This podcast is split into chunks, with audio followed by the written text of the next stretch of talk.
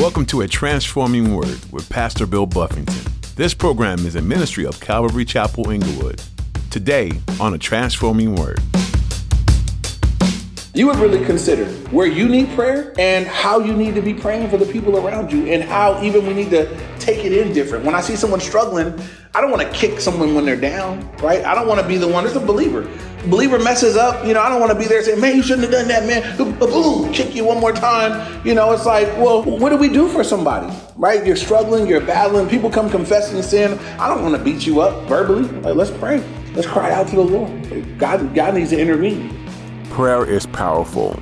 And Pastor Bill is going to talk about this with you in his message today. He'll share how prayer is the answer to pretty much every problem you can come up with. If someone comes to you with a sin they need help with, take it to the Lord. Pray for them and encourage them as they seek forgiveness from God and a change to their lifestyle. And when you need the same thing, ask someone to pray for you. It may seem like a simple thing to do, but prayer changes everything. Now, here's Pastor Bill in the book of Ephesians, chapter 3, for today's edition of A Transforming Word. Ephesians chapter 3, we covered the first half of it last week you know, it, it, it was kind of a parenthetical. You know, Paul finished chapter two, and it was all about how God was unifying the Jew and the Gentile and making making us all to be one church. And then, as it, the beginning of chapter three starts off with this phrase, "For this reason," which points back to everything we just looked at in chapter two. And then again today, the first verse we're going to look at is verse 14. It's the same phrase. It says, for this reason, he's still talking about because of what God is doing, because God is unifying Jew and Gentile, because God is making, you know, this, this large group, one church. Paul's going to say that for these reasons, he's going to tell us how he began to pray. Uh, and I want you to listen for two things. God ministered to me in two different ways as I was preparing this and reading over it. Uh, one, uh, for me as a pastor, as a leader, I'm obviously looking at another pastor and his prayer life and what he's praying for the people that he's ministering to and what he's how he's praying for them. And the lord really spoke to my heart that be praying for people you know things that you're seeing in people's lives pray for pray for them. And this is even in the chapter we're learning things that we should pray for. This is what i should pray for someone that, that looks like they're lacking looks like they're fleshing out looks like they're battling in the this is what you pray for them. And so we'll see that as we go through it. But also as i look at what paul is praying for the believers um, it, it speaks to me too paul is saying look there are things that God has made available to you that are believers. I want you guys to take full advantage of all of it. I don't want you to fall short of anything God has made available. He's praying that they would have all that God has made available. And so as we read his prayer, I pray in two ways. One, that you would look and maybe there are people that you need to be praying these things for. May God stir us up and make us a praying church, make us praying Christians. Um, but also, as you read these things, you may hear things that you say, I, I need prayer for that. I need to become more like this. May God do both in our lives. And so look at chapter 3, starting at verse 14. Paul says, For this reason, I bow my knees to the Father of our Lord Jesus Christ, from whom the whole family in heaven and earth is named. And so, first of all, he points out, I said, For this knees not bow, for this reason I bow my knees to the Father of our Lord Jesus Christ. And for you guys that were here a couple weeks ago, we were in Daniel on Wednesday night and we were looking at Daniel and how, you know, they were trying to find something against Daniel and they couldn't find anything against him. He was such a man of God that they couldn't find any blemish in his character or life. And they said, you know what? If we're going to get something against Daniel, we're going to have to find something against his God. And so they made a decree. They got the king to sign a decree that said, if anybody prays anybody but you, king, they'll be thrown into the lion's den. And it says, when Daniel knew this, so when Daniel knew that the decree had been signed that if you get caught praying to anybody else other than the king, you're gonna go you'll be thrown to the lion's den. Daniel went home, opened up his windows, and prayed three times a day, like he normally would do. And it says that he knelt before the Lord. And so we that night we spent time on our knees, just kneeling before the Lord. And I want to just say this: you can pray to God in any posture right? You can stand and pray, walk and pray, sit and pray, drive and pray. You know, close your eyes. You know, you can lay on your face, prostrate, lay on your back. You can kneel. And there is, there's no, you know, there's no posture that you can't pray in. Uh, I believe that the most important thing is a posture of our hearts, that our hearts be bowed down, that our hearts be humble before the Lord. But I do think it's a healthy thing from time to time to, to put your body where your heart is, to go ahead and bow down before the Lord.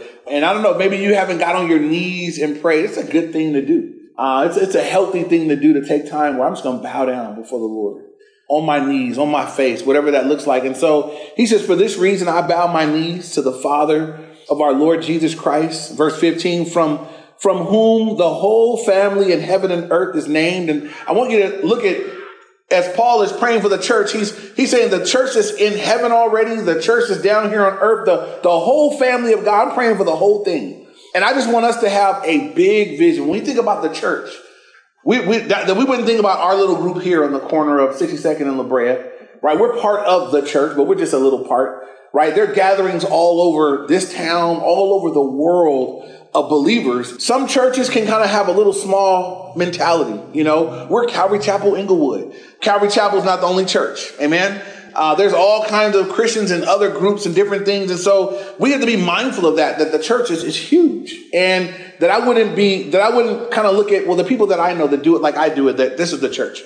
Now there's some people that do it the way I don't do it. You know, go to another country and you're to find that there's some things that are different, but they love in Jesus. They, I mean, they love the Lord. Just there be little nuances, little different things that, that aren't that big of a deal. And so he says, I'm praying for the, the, the whole church those that have gone before us, those that are left behind. And so I challenge us to be that kind of Christian that recognizes do you believe that Jesus Christ is God? That he died on the cross for your sins, that he rose from the grave, he's coming back again. And we may differ on some other stuff, but we're believing the same thing. We're believing that that's the only way to be saved. And so, as I'm praying for the whole church, bound on my knees, the whole family in heaven and on earth. And again, he calls it a family. And I want you to consider this that, that we're part of God's family. Uh, we all just celebrated Thanksgiving, right? So some of you guys, maybe it was a wonderful family thing and you saw everybody you loved and was like, yay, family. But some of you guys, maybe not. Maybe some of you guys had another experience or it was family. And you're the people you got to be around and who knows? Whatever it is right? Family can kind of be like that right? Just because you got the same blood running through you don't mean that you you love each other. That y'all all see eye to eye that everything is the way it's supposed to be that people aren't coming in with offenses and differences and challenges and whatnot. Well the family of god can be like that too. Anybody ever been offended by somebody that was a christian? It's it's possible we do that to each other and we'll learn as we go through paul's prayer that right it's still family though right? We're going to be in heaven together. God, I believe, will speak to us even today about how, how to manage those things. It's inevitable. We're so different. Uh, we're made up different, but we're God because, because the blood of Christ has washed me and the blood of Christ has washed you. We're family. We're family now. We got the same heavenly dad and God wants there to be a unity about how we get along. Um, let's move on now. Look at verse 16. This is the first quest that Paul makes for them. He says that he would grant you, according to the riches of his glory, to be strengthened with might through his spirit in the inner man and so the first thing Paul prays for these believers is that God would strengthen them through his spirit in the inner man. And so here's what I want you to consider as you're as you dwell among other believers and you're you're with people, you're gonna see believers that are at times weak. We're gonna see each other blow it sometimes. We're gonna see each other mess up sometimes. And Paul's looking at this church that God loves, that Jesus shed his blood for. These are Christians, and he's saying, God, the first thing on my heart to pray for them is you would strengthen them. God, that you would give them your strength according to the riches of his glory. Right? And so I want you to consider that. He said the, the resource for this strength that they're going to get is God's unlimited resources according to the riches of his glory. Right? There's no limit on what God can make available to someone, what God can pour into someone.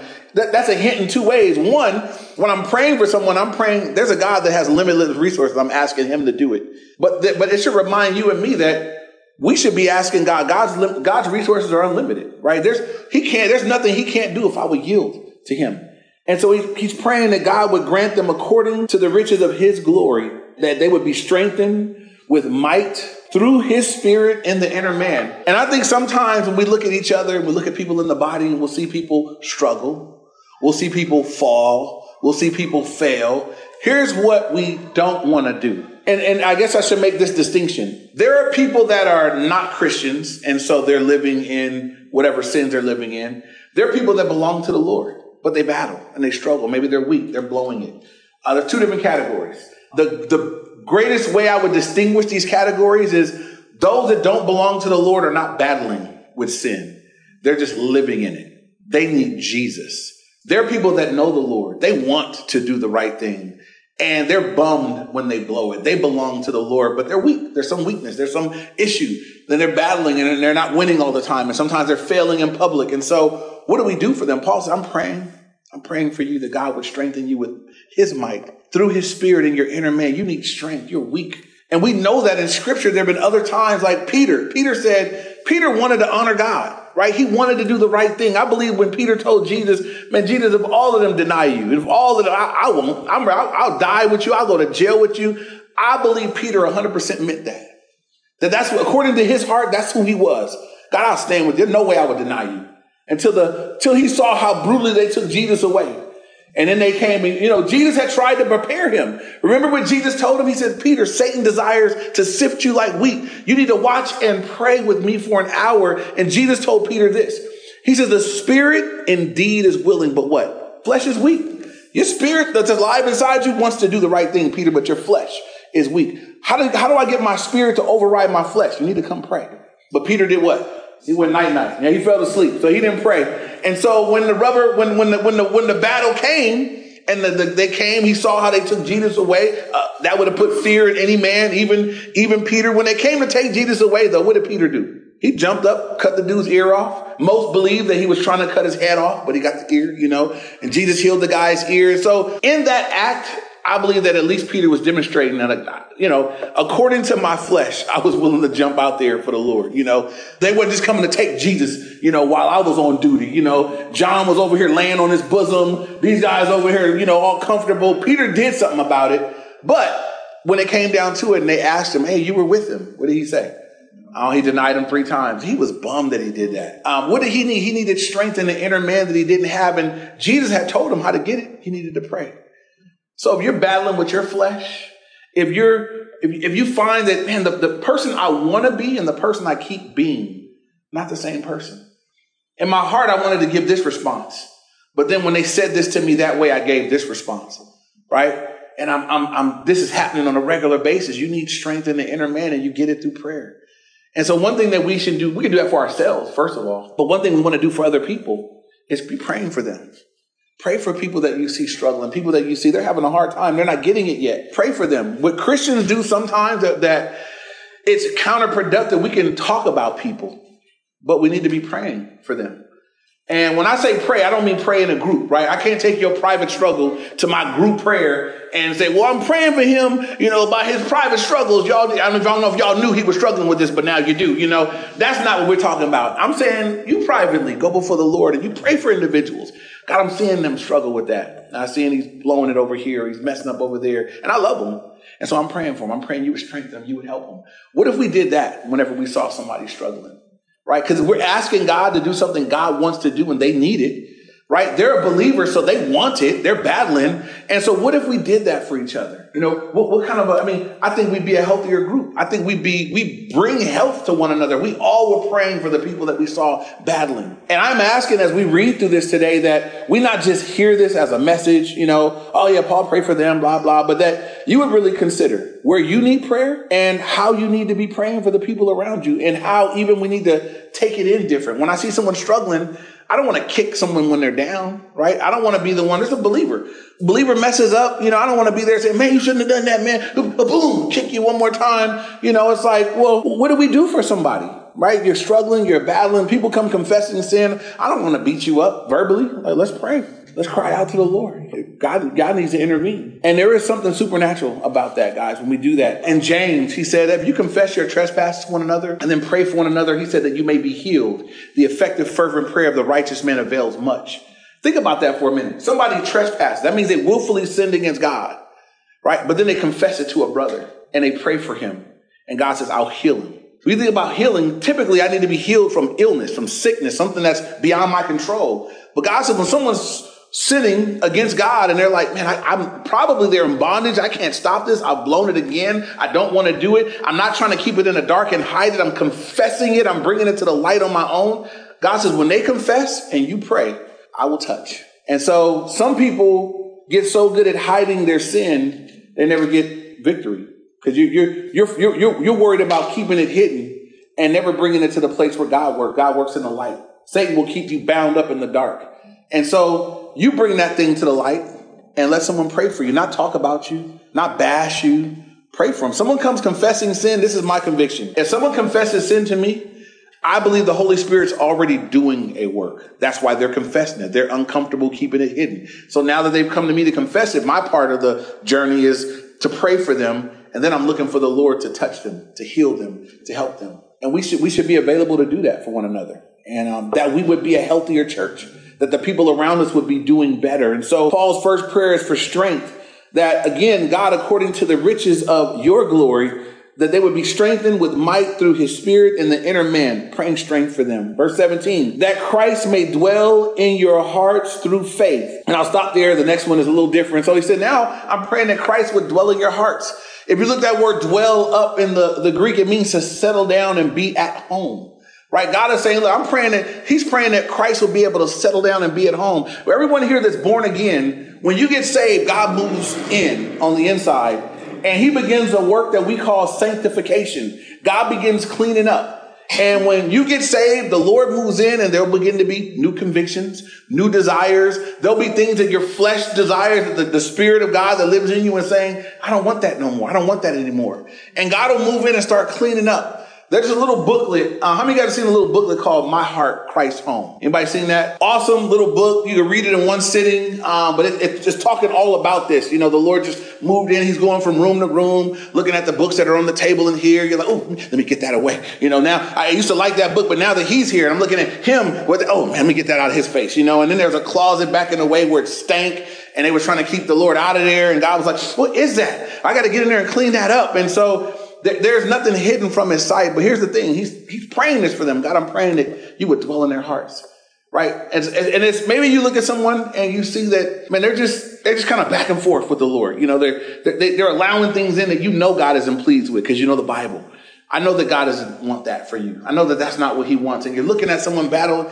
God, I pray that you would be able to dwell at home in their heart. You'd be able to dwell in their hearts richly, and whatever it takes, right? Whatever they need to give up, we need to pray this for ourselves, right? I want my own life to be a place where God can dwell. There are homes that we can go into and we're totally comfortable, right? Uh, maybe you have friends or people that you're com- it's usually the people that you're comfortable with. You can go to their houses and you're comfortable because you know you're comfortable with them. They're comfortable with you. You kick your feet up, whatever.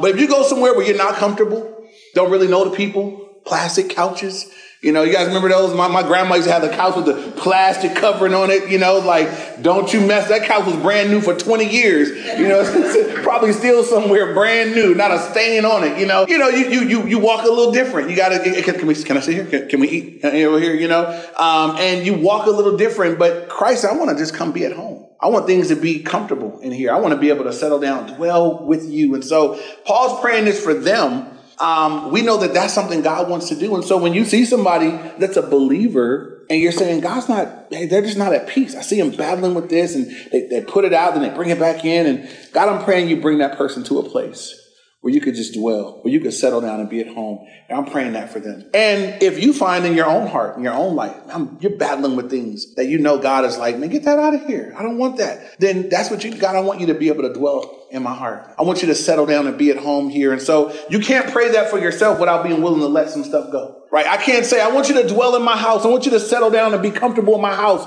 but I got something in here that you can't stand. I'm allergic to cats. If I go to your house and you have a cat, even if I can't see the cat, if the cat used to run in the room where I'm sitting, within about 30 minutes, I'm gonna start sneezing. My throat's gonna be itching. About an hour, I'm gonna be like, I'm gonna be breathing weird and itching my eyes. And yeah, I'm gonna have a strong desire to leave your house. Um, and never come back again. Not even hug you on my way out because you got cat on you, you know, because I can't settle down there. That that it just starts taking over, I don't want my life to be that to the Lord.